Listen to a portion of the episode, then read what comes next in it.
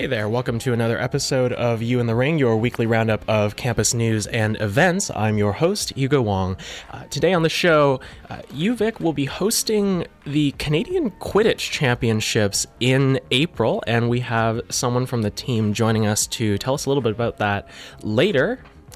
Hempology 101 is looking to become a constituency group at this Thursday's UVSS annual general meeting.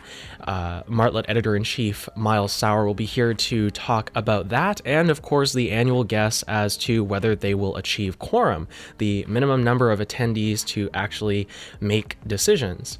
Uh, and for anyone who might have missed one of our cor- uh, Miyoko's earlier segments, uh, she's one of our correspondents on the show. We have an encore presentation of her first segment, which was on her relationship um, with food and food in the city.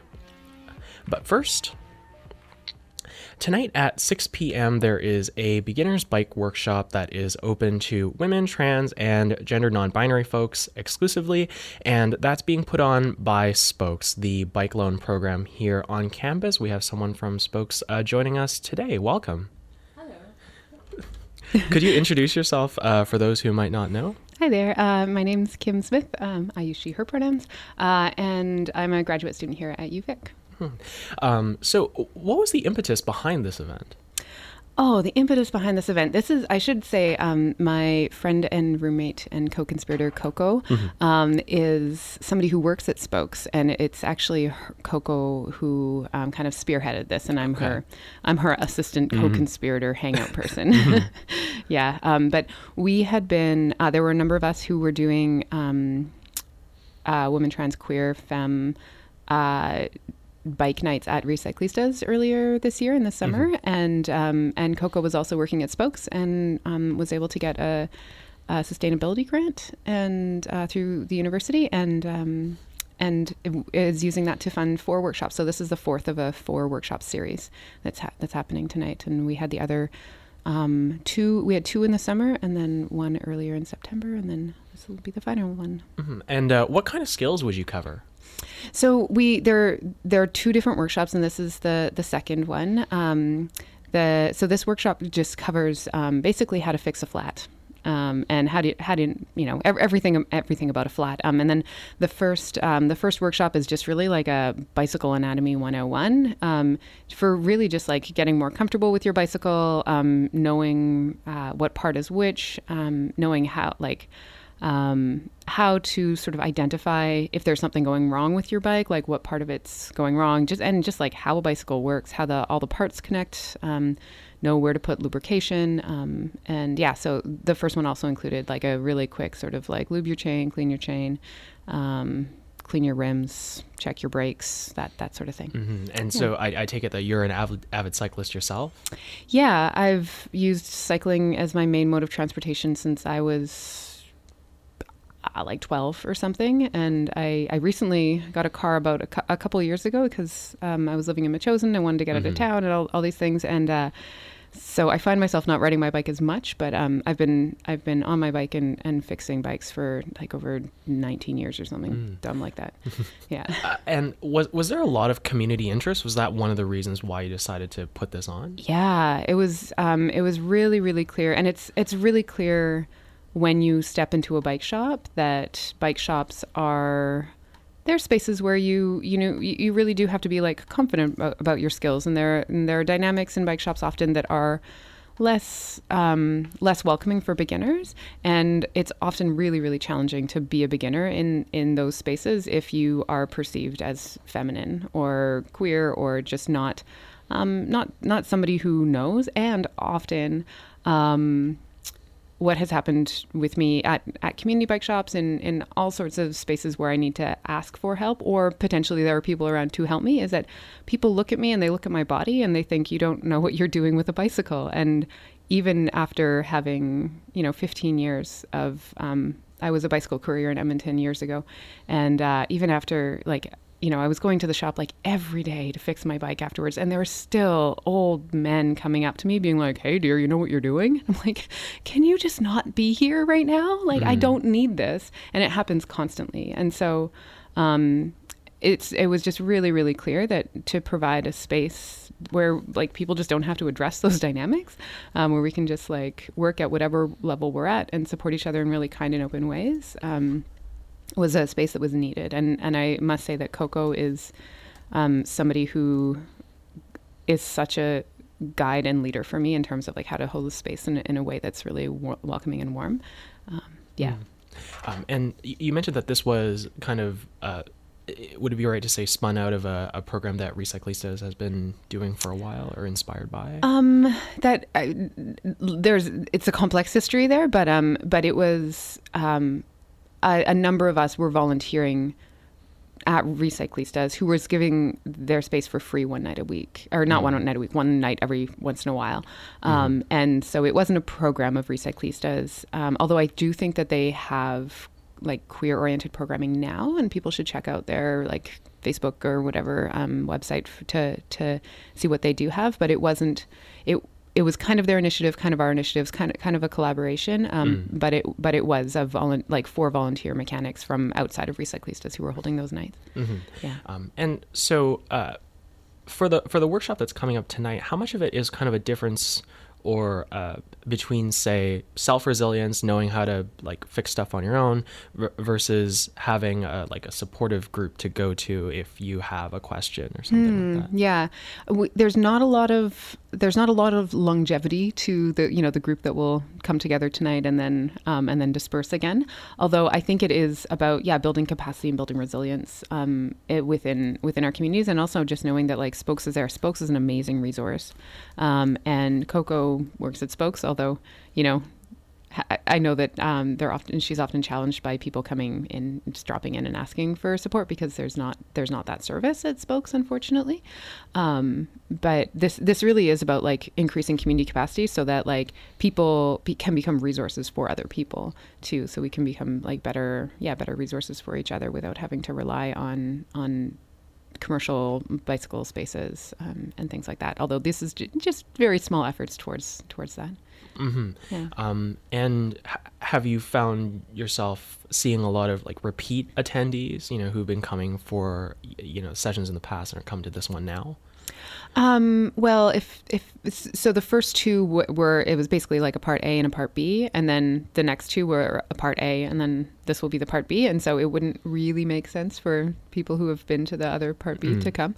Um, but there, I think there is ongoing interest, and there has been repeat attendance. Um, and people have given us really positive feedback and have told their friends about it and stuff. Um, so, mm-hmm. yeah. Um, and do you think that you know there are some steps that uh, say like commercial bike shops could take or other spaces when it comes to you know being more open to, to non-masculine people so many um, I I should have prepared for that question because there are so many things. Um, I think some like some really 101 stuff is just like how do you address people? What are the pronouns that you use for people? Do you call people ladies? Um, how do you how do you assess what level of skill people have and what level of experience people have with their bicycles? And like some people are really good at this in bike shops. Like i must say like there are definitely people who like greet people warmly and also are like good at assessing what your skill level is not based on what they perceive your gender to be.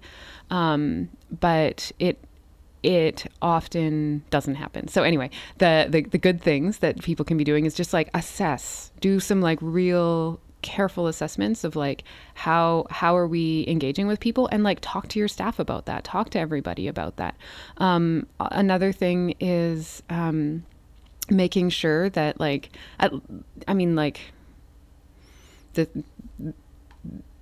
actually I, I won't go there in terms of economic accessibility but like making sure that there are spaces and resources that um, are uh, like sliding scale availability and and if people can participate in some ways in, in fixing their bicycles make sure that that's an option too like to help lower costs. And so like because i'm not just interested in accessibility for like folks who um, aren't masculine or you know or are masculine but in you know different bodies than than one would assume.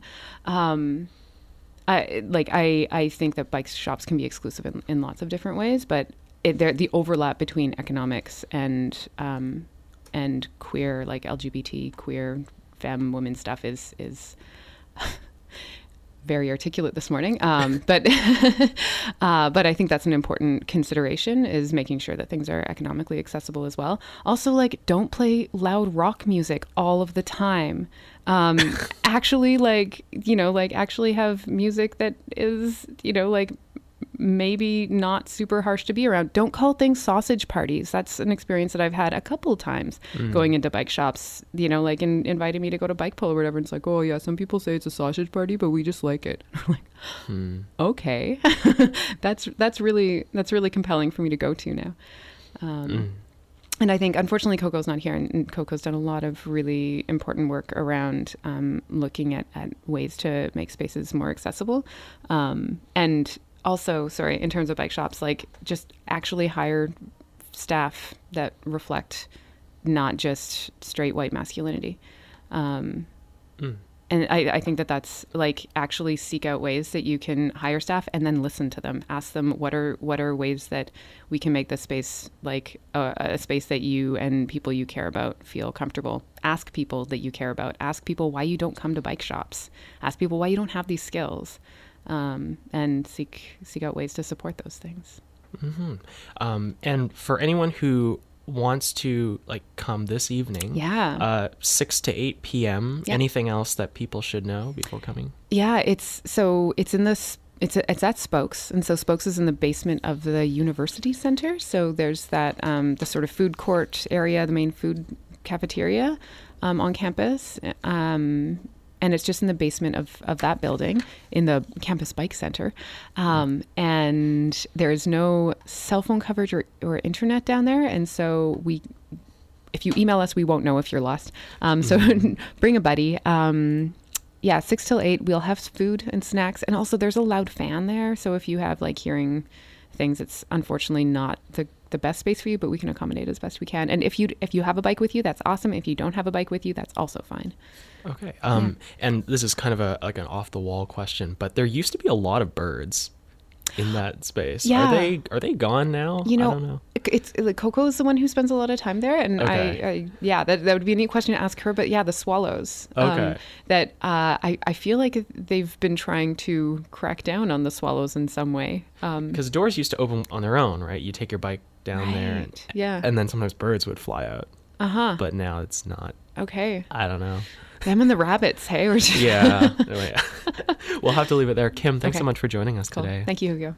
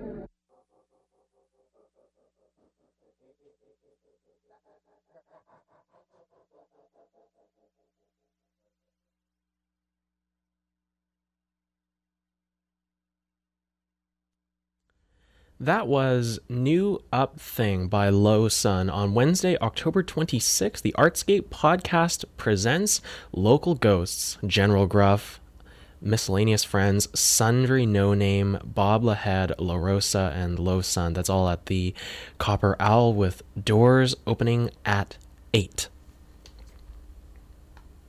Let's take a quick look at a few uh, events that are going to be happening on campus this week. She Wants to Be Everything. Uh, Sylvia Plath's The Bell Jar, Letters and Archives. That's a public lecture with Peter K. Steinberg happening October 27th at 4.30 p.m. in room 210 of the Mearns Center in the McPherson Library uh, on the anniversary of Sylvia Plath's birthday. Uh, there's going to be a special Treasures and Tea uh, celebrating 50 years of special collections at the UVic Library uh, with an announcement of an important acquisition and a public lecture by archivist and Plath scholar Peter K. Steinberg. So he's going to be looking at the history and textual variations of uh, Plath's novel, The Bell Jar, and uh, two of his recent book projects, collecting the letters uh, of Sylvia Plath um, and the uh, the Plath archives. Uh, so we'll also get a chance to see some never before seen poems there is a free UVSS Halloween movie. Uh, it's Evil Dead, and that's playing at Cinecenta for uh, Halloween, which is coming up. That's happening October 27th at 10 p.m. And finally, if there are any classical music fans out there, on October 28th, the UVic Orchestra will be playing the Grieg A minor piano concerto, uh, featuring UVic's uh, concerto competition winner Muzi Shu. Uh, you're also going to hear uh, the Peer Gynt suites and also the Holberg suites. So it's just a, a Grieg night all around. Sorry, everyone. Uh, that's happening at the University Center at the Farquhar Auditorium. Again, that's October 28th at 8 p.m. Tickets are $20 for adults and uh, $10 for students. And now let's uh, look back to one of Miyoko's segments from earlier in the year. This one is on food.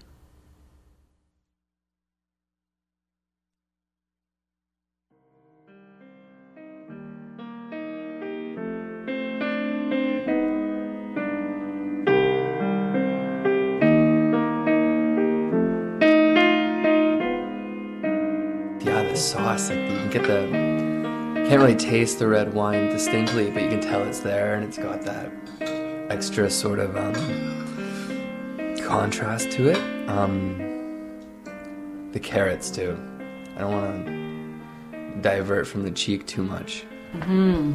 Yeah. Carrots become really unctuous. Mm-hmm. When you cook them with beef, there's something really, I guess it's the sugars or something of it. They just become meaty and Every bite's a little bit not different, but I get to know it a little better each time. I think. Um, yeah, it's definitely better every time. Hi, this is Miyoko speaking, and these were my friends Emily and Ryan who were kind enough to taste my bœuf bourguignon last night. I come from France, and this will surprise you. I love to talk about food, think about food, cook food, and eat it. For those of you who are interested, I make my bœuf bourguignon with beef cheeks. I soak it overnight in red wine with onions, carrots, and herbs and then I let it simmer in the morning for at least two and a half hours before letting it rest on the stove all day. Then I heat it up again for some time before serving it with some mushrooms and bacon. it's like bringing tears to my eyes how delicious it is. Thank you, Emily. Food is such an easy way to be happy, right? But sometimes it seems to me that food can be turned into a real math problem. I was casually making some research on UVic's website the other day about what was going on around the subject of food on campus, and pretty quickly a program called Informed Dining really caught my attention. It's a program which, quote, aims to help customers make informed menu choices with a focus on calories and sodium. You can click on the different places where to eat on campus, like Village Green or Biblio Cafe, and then a PDF file will open with a table of all the nutritional content of each item sold on the menu. I opened the Bibliocafe table of nutritional facts and checked the veggie and hummus wrap which I had for lunch once. So I could read serving size 170 grams, calories 300, total fat 5 grams, saturated fat 0.5 grams, trans fat 0 gram, cholesterol 0 milligrams, sodium 630 milliliters, and then we have the carbohydrates, the dietary fibers, the sugars, the protein, the vitamin A, vitamin C, calcium, and finally iron. I hope I didn't lose you yet, because I'm totally lost in these numbers. And if you could still be on the boat with me, uh, that would be wonderful. What's happening for me is that after reading this, I don't feel like I've learned anything about what I ate. I know generally what cholesterol is, but I still couldn't give you a definition of it or trans fat or vitamin A and what they do when processed in a human body. So I went to Village Green's cafeteria and asked the students who were eating in the dining room there if they found this table of information useful. Um, I personally haven't checked it out, but I'm sure it would be helpful to some people. Um, I definitely know that's helpful for lots of people. However, I don't kind of check what I'm eating, so not for me, but I know it is helpful. Yeah. Um, I don't really look at nutrition facts like in general, but um, when they're there, like sometimes it like helps me choose what to eat if I look at it, like snacks and stuff. Um, I guess I would look at like the calories. If it's a lot, then I'd be like, do I want to eat this? Do I? I would look at the vitamin and calorie content and fat. And sodium is a really big problem in Canada too, so look at that. Often, yeah, look at that and see what's how many calories and uh, sh- how much sugar is in the stuff. Um, I've just grown up doing that, I guess. My parents do it. We just watch it. So, yeah, I'm looking at protein levels, sugar levels, um, sodium, um, and tracking calories and carbs and fats and everything. I, I play a lot of sports teams and I played competitively, so I need to watch what I'm putting into my body. I used to track my calories. Uh, I was trying to hit a certain amount of calories because I wanted to gain some mass. Uh, I tried using it for a week, looking at the menu every time before getting food. Sometimes I'd get it in between classes and stuff, but then it just got too hectic planning things, so now I just eat whatever. I love looking at like nutrition facts just because I'm like fascinated as to like what goes into food, especially if it's processed. But like I think a lot of people, including myself, don't really know like what their body needs and like what it necessarily means when it's like going into your body. And if you have this like conception that sugar is bad for you and you're avoiding sugar, you might be like ingesting products with artificial sugars or like a chemical additive to replace sugar that's not good for you. A lot of students have allergy to certain products. Um, a lot of people like after workout they want to ha- have um, protein and stuff. So so they ask us what what's in the food. So we, we refer to the um, the booklet. If you talk about pakoras or samosa or chickpea curry, how that was made, what was in what's in there, it's pretty good. You can see what you're putting in your body. you just heard 10 students and a cashier, and I can't generalize from such a small sample of people. But I have to say that I was pretty impressed by how knowledgeable about nutritional facts the majority of the students were. When I was in high school in France, so that would have been until 97, I never had a conversation with anybody about how they exactly knew what these nutritional facts meant. I only saw magazines addressed to women constantly warning about amounts of calories, whatever that meant, and making dietary suggestions if anyone had the intention to wear a bikini on the beach that summer or get their bodies back after a Christmas vacation. So, from what these students and this cashier said, a lot of people do ask questions about nutritional facts. I still feel uneasy with the fact that so many people would seek an outside information to decide what they need to eat. Aren't we supposed to naturally know what our bodies need to be healthy and balanced, even when we are practicing sports like crazy? Don't you ever feel like eating specific foods sometimes like it would feel really good to have this particular protein or that you're actually craving veggies and that you won't feel satisfied until you have some? Don't you also ever feel like what you've just had doesn't feel right, that it was too heavy or that it was not satisfying enough? Couldn't we just rely on these internal cues and be healthy? Yeah, I wonder. And I thought I would reach out to Nicole Fairturley, the dietitian of the campus, to see if she could enlighten me and contribute to this whole nutritional content information conversation. So, Informed Dining was a program started by the BC government's Healthy Families um, initiative. And the idea was to have restaurants and food service operations providing nutrition information because right now, the Canadian Federal Inspection Agency and Health Canada only require nutrition information on grocery shelf products, not food service products or restaurant foods. Um, and so, Informed Dining is a voluntary program where restaurants um, basically convey their nutrition information, and informed dining supports them by promoting that they're doing this voluntary um, program on their website and they provide marketing materials and they try and have a standardized approach to how that nutrition information is conveyed. So, UVic was actually the very first campus to uh, participate in this and provide all of the nutrition facts for their products. That started a couple years ago. I think calories obviously trying to address you know excess calorie consumption leading to our overweight and obesity epidemic.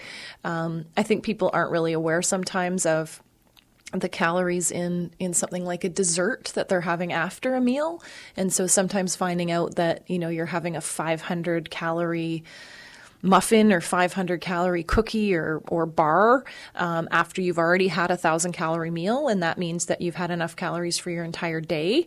Could be useful information, um, but only so much if you're eating out all the time. And generally, the message is that you shouldn't be eating out all the time. You should be mostly cooking at home. And if you're cooking at home 80% of the time and you're cooking from scratch and you know simple foods close to nature foods not packaged and processed foods then when you do eat out occasionally it shouldn't really matter what kind of calories are in your food the exception to this being our students who are living in residence because they have to eat from our um, dining halls every single day and every single meal period they don't get to cook in their own um, apartments and so they do need that information maybe more than someone who's just occasionally choosing a lunch out definitely the students who are reading the information are the ones who are probably already quite aware and educated about it. And I don't know that we're necessarily reaching the students who probably need that information. Um, if they're not interested, they're not looking for it. And um, so I would like to, you know, look at different formats for how we convey information. Um, maybe we have like a, a dietitian's top choice kind of symbol on certain foods in the in the restaurants and in the cafeterias, um, so that people know, oh, this is one that our dietitian has said has you know lower calories or less sodium or you know more fiber or more protein and some of those kind of things. She's got some good points. I could see now how providing information on the ingredient content of the plate or a dietitian's top choice could be helpful indeed. We can't just expect students who are often freshly learning to live a life on their own with the additional stress of the academic life to know exactly what they need to eat. But I'm still wondering if referring students and other customers to numbers and words like trans fat, proteins, and calories is more helpful to people than guiding them on how to tune in and trust their own body signals. I would be very interested in learning exactly how, in our Western societies, we went from eating food without relying on numbers and be fine at some point to eating food based on intellectual cues. I was happy to see that even though the majority of the 10 students and the cashier brought up the tendency or the need for nutritional information guidance, they still had made their meal choices for different reasons. I had the vegan vegetable soup it was this and like chili and between that and like cream of broccoli, and I was like, this one looks good. I kind of had a craving and wanted noodles, so I walked in, and it's nice that there's a noodle bar. I ordered a curry special today. I'm vegetarian, so um, yeah, it's really good. It reminds me of home. um, I chose what I like to eat and tried to get something relatively healthy. I love VG's because it actually tastes like real food. I've had it before and really like it yeah, I make my food choices on what I like to taste and then what makes me feel good during the day. And then if I notice I'm like I make a dietary change and I start feeling bad, then I just change back, kind of thing. And you? What do you think about all this? What is your own experience with food? I would really love for you to join this conversation with me. And if not, well, I would be happy if this will have at least made your mouth water a little bit. Yeah, it's so good, and the beef is just so luscious.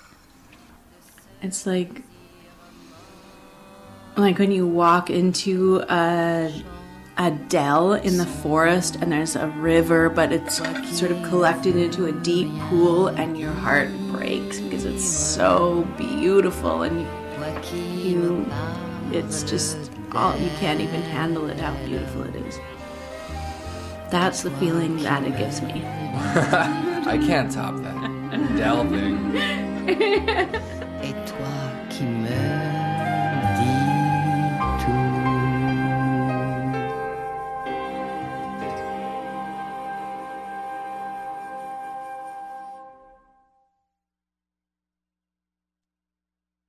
Thanks, Miyoko, for that. Uh, and she's still looking for uh, stories on uh, weird rental situations here in Victoria. If you've been, uh, if you've had trouble looking for a place to stay, um, her email is miyokoradio at gmail.com. Alternatively, you can also email uh, the producer, Liz MacArthur, at spokenword at cfuv.ca.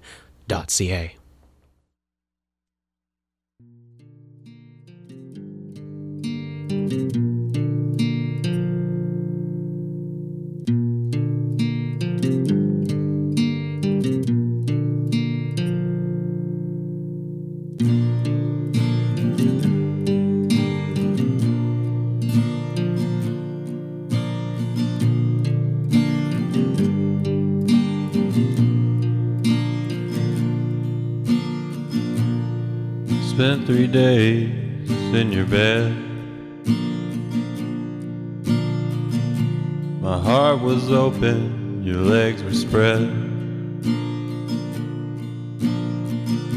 I touch your scars as the sun replaced the stars. Sleeping naked in each other's arms.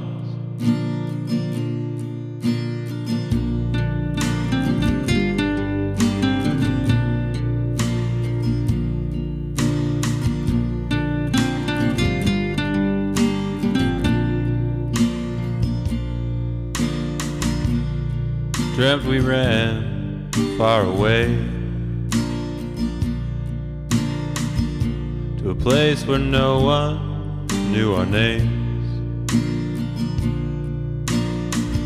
And some open air for those flowers in your hair. Tossed our worries to the wind. You say you're tired of hurting anyway. The past is swallowing your time.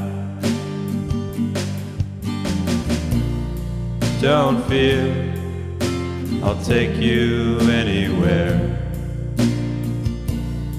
Kiss those wrinkles from your eyes.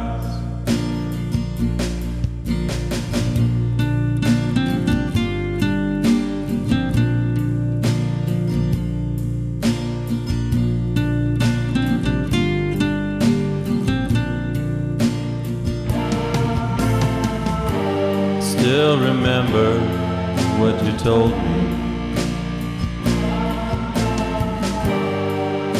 Before you went away. Protect your heart, shine a light into the dark. Your tears are bound to end any day.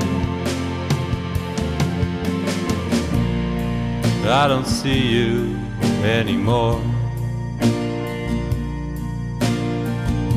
My darkness has begun to blur. You were right, a broken heart just needs some time. wolves cry out in the dead of night.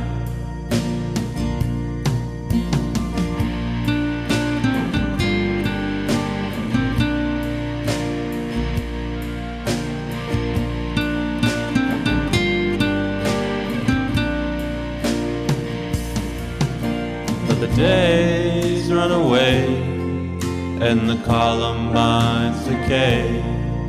But your beauty will never fade.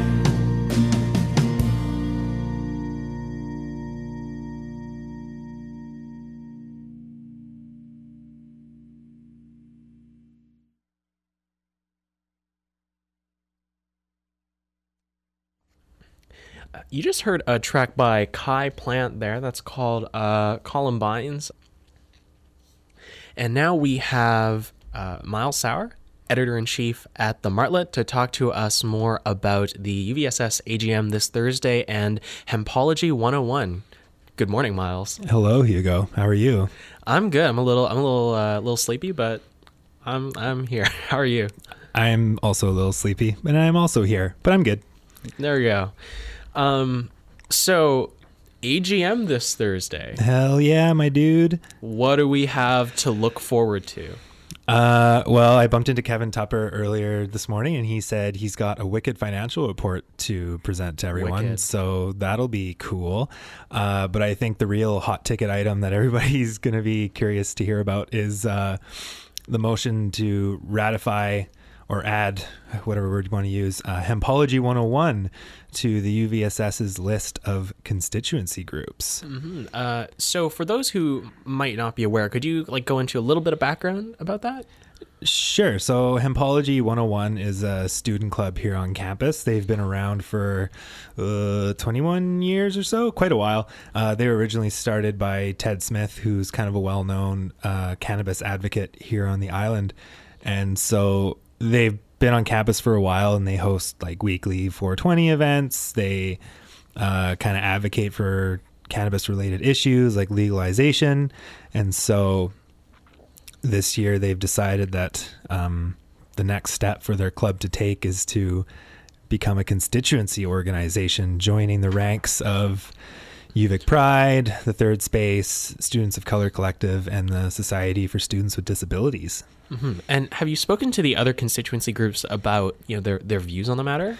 I spoke a bit with Lux West, who's the office coordinator at UVic Pride, and when I had spoken to them last week for the story we published, um, they were actually kind of out of the loop regarding like the whole thing. They said they hadn't really heard much about it, and that kind of jived with the sense I got when I was talking even to like UVSS directors, where they said the petition came to them to be added to the AGM. They added it and then didn't really hear much from Hempology 101 since. There was a lot of radio silence on their end, which is kind of odd. So, uh, yeah, just speaking to one coordinator one on one, they seemed kind of, they had a lot of questions that weren't necessarily answered at the time. Hmm Um, is it too early to say sort of what their chances are about like becoming a constituency group? Uh, well, hmm, I don't know. I think because because the club got like a hundred ninety something signatures on this petition to be added to the AGM, and if all of those people showed up and voted yes, then I'm sure their chances are pretty good.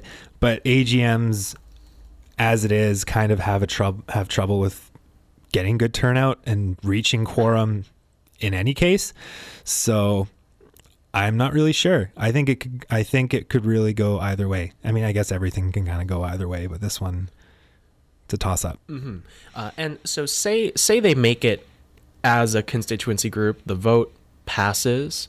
Uh, what happens then? So they they gain a seat on the on the UVSS board. They do. Yeah, they they get a um they get to elect a representative to the UVSS board of directors like the other constituency groups.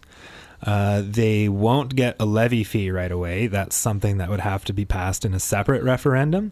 Um, so s- students wouldn't be paying like another fee on top of the ones they already do to support that. Uh, and yeah, they would lose their club status. Um, but then they would also gain some small funding that the other advocacy groups get every year.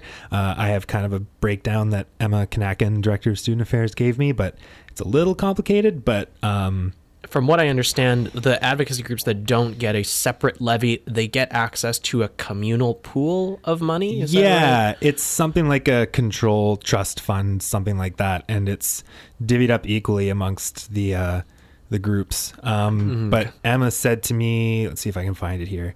If if in spring that there are five constituency groups, so including Hempology 101, then each would get uh, six thousand eighty five dollars from this. Um, what's it called? I can't find it. It's like a Mhm. constituency control account or something like that. Because I remember when uh, the Students of Color Collective was uh, looking to get uh, a levy. You know, they, they said that in the past, like that was how they did it was you know through this this communal pile, I Mhm. guess. Um, but would that also mean that other advocacy groups would get slightly less because there's a new new group in town? Yes, I think so. I think this control account pool, whatever it is, it's split currently equally amongst the four advocacy groups. Mhm. And so if there was a fifth one getting into that, then there would be slightly less money going to the other groups. Mhm. Is would- my understanding of it, which makes sense, I think. Mm-hmm. Mm-hmm. Um, so let's talk a little bit about quorum. Sure. Um, UVSS AGMs have a history of having a bit of trouble meeting quorum with a lot of um, incentives. I guess pizza being one of them. Yeah. Historically, historically. Alibaba Pizza. Mm-hmm. uh, I shouldn't be laughing about that. Pizza's pizza, but okay. but go on. yeah. Um, so there was some talk of lowering quorum last year from what, what was it like point zero It was lowering it from point zero six percent, I think, to 0.05. Uh-huh. Okay, so- or 0.5 or If- something. So yeah, effectively 0.06 percent of the undergrad population is something like hundred people. Yeah. Um, d- did that pass? No, that didn't pass. I think there was, from what I remember, so long ago, uh, there was quite a lot of discussion that around the issue of lowering the bar for Uh-huh. quorum and how if you lower the bar to make it easier to get quorum, you're weakening democracy a bit. I guess I seem to remember actually a few of the current board members now kind of raising their concerns at that AGM when that motion came up. I want to say I think Kevin Tupper might have been one of the people who spoke out against it. Same with Ben Lukenchuk. I seem to remember them being pretty vocal at one of the previous AGMs.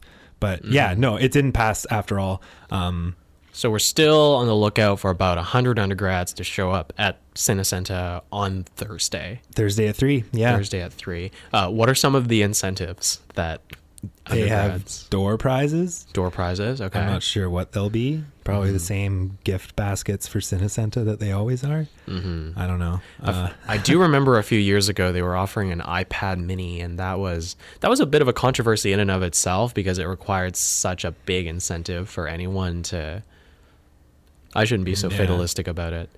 Um, I I'm I am really curious to see if this AGM does make quorum because the current board, well, Encompass, I should be more specific.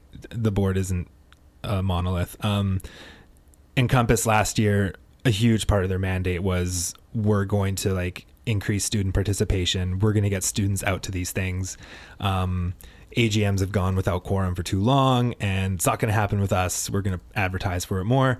Um, so if their first AGM doesn't make quorum, that would be, I don't know, egg on their face, I guess. mhm. In the past, when there have been big, um, uh, big motions, you know, this time regarding Hempology 101, two years ago about uh, Divest UVic, there are people who are, you know, part of those groups or have a vested interest, and they show up, and that tends to sort of put them over the top quorum wise. Although, Yeah. you know, obviously, uh, history is no indicator of future uh, future happenings. I, I, wanted to catch up on something that you said earlier that the board isn't a monolith, uh, but is isn't it? I mean, Encompass swept the election earlier this year, and I don't think that there are any other people who Michelle Oh. Brown's on the board, and she was on Woke UVic. Okay. And that's what I mean when I refer to the board. I I should just qualify that not the entire board, as it currently sits, ran on the Mhm. mandate that Encompass did. Mhm. So Uh, but the uh, the exec, I guess. Yeah. It does all come from from one slate. yeah, no, it does. hmm Um, what else is happening?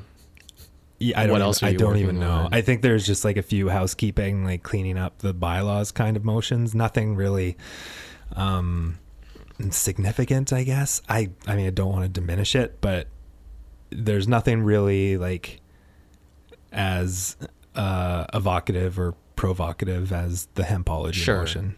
Sure. Um, so again, that's happening Thursday at 3 p.m. Mhm. for anyone. Uh, Three to six is what the Facebook event page says. Mhm. So and anyone buckle in. Yeah, and anyone who's an undergrad is eligible to vote in these motions. You get a little colored card. Yeah. Um, you show up and you get free pizza. Um, let's move on to uh, something else that we've uh, kind of been following intermittently, uh, and that's been a professor on campus uh, who was suspended earlier in the year. Well, suspended now due to events that happened earlier in the year. Um, do you want to give the folks a little bit of background on what that was, and then we can sort of move into the the new developments? Oh, sure. Um, yeah, like you said, I guess at the beginning of the year, uh, Dr. Jianping Pan, who is a professor in the computer science department, um, was uh, relieved of his duty to teach a numerical analysis course after he said at the first day of class that um, there was a better prof suited to teach the course and that he wasn't the best fit, but he was going to teach it anyway. Um, really trying to not say he wasn't qualified, but uh, I know that there was a little bit of uh, back and forth about there was a little bit of back and forth after the fact. Um, but yeah, long story short, he has now been um, suspended without pay as of a couple weeks ago. Mhm.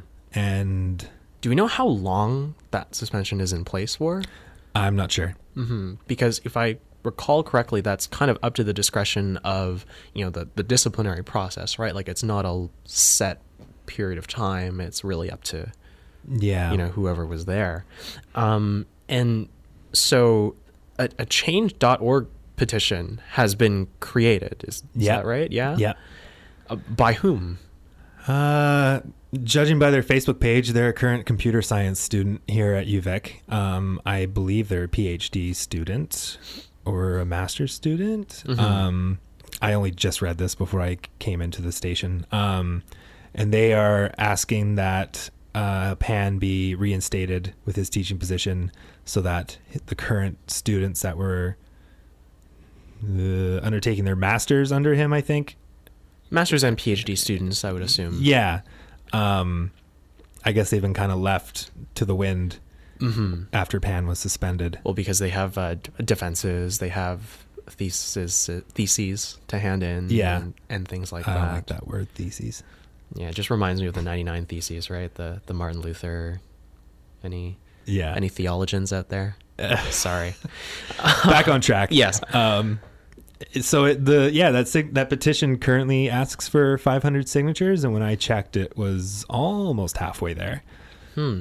Um, but then I also saw a few signatures. I saw a few comments from people who don't even live in Victoria, so maybe Mhm. it's just kind of spread beyond our little sleepy campus. hmm Well, I mean, these kinds of petitions sometimes have the ability to to reach people from outside of this, you know, geographic area.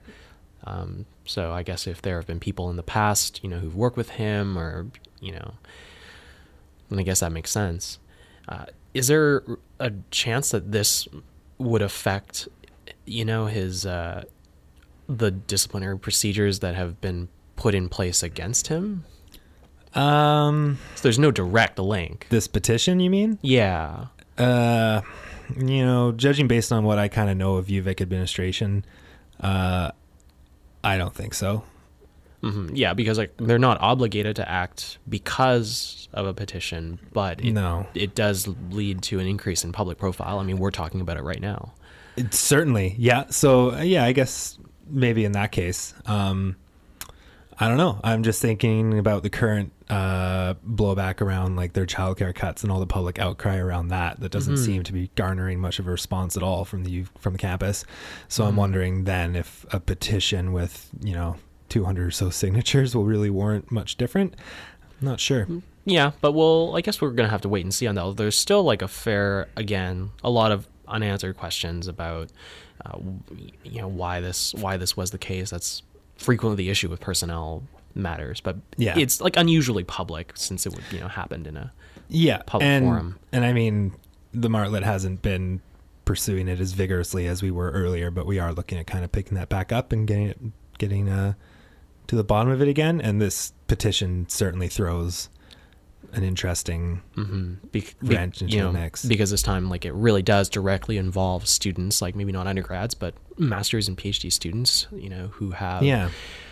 Uh, future career prospects or you know even just like their life for the next six months is kind Mhm. of thrown into thrown into disarray right because of this uh, let's pick up on something that you talked about or earlier which is childcare something that we talked about Sure. last week um, have there been any new developments on that front Mm, not really. That's another thing that we're kind of uh, investigating a little further after we published a few stories about it last week. Um, uh, on that note, we published three separate stories last week that all kind of dealt with childcare in some capacity. And if you read the Martlet dot, the Martlet website's comment sections, you'll see that the the feedback has not been great. There's been numerous people commenting saying, yeah, UVic did not uh, consult on this decision to cut a program properly.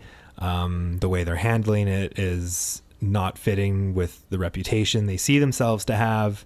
Um, Yeah, I find re- like quite unusual that they've taken such a very like a, a very hard line on on this issue. I remember when uh, Professor Cassels had started his term as president a number of years ago. He made it a real uh, a priority and a point to talk to uh, various uh, faculty members, what are known as stakeholders Mhm. uh, around campus about their priorities and you know camp campus conversations, I guess. Um, and so I'm I trying to figure out sort of how that reputation and that model fits in with what's happening now.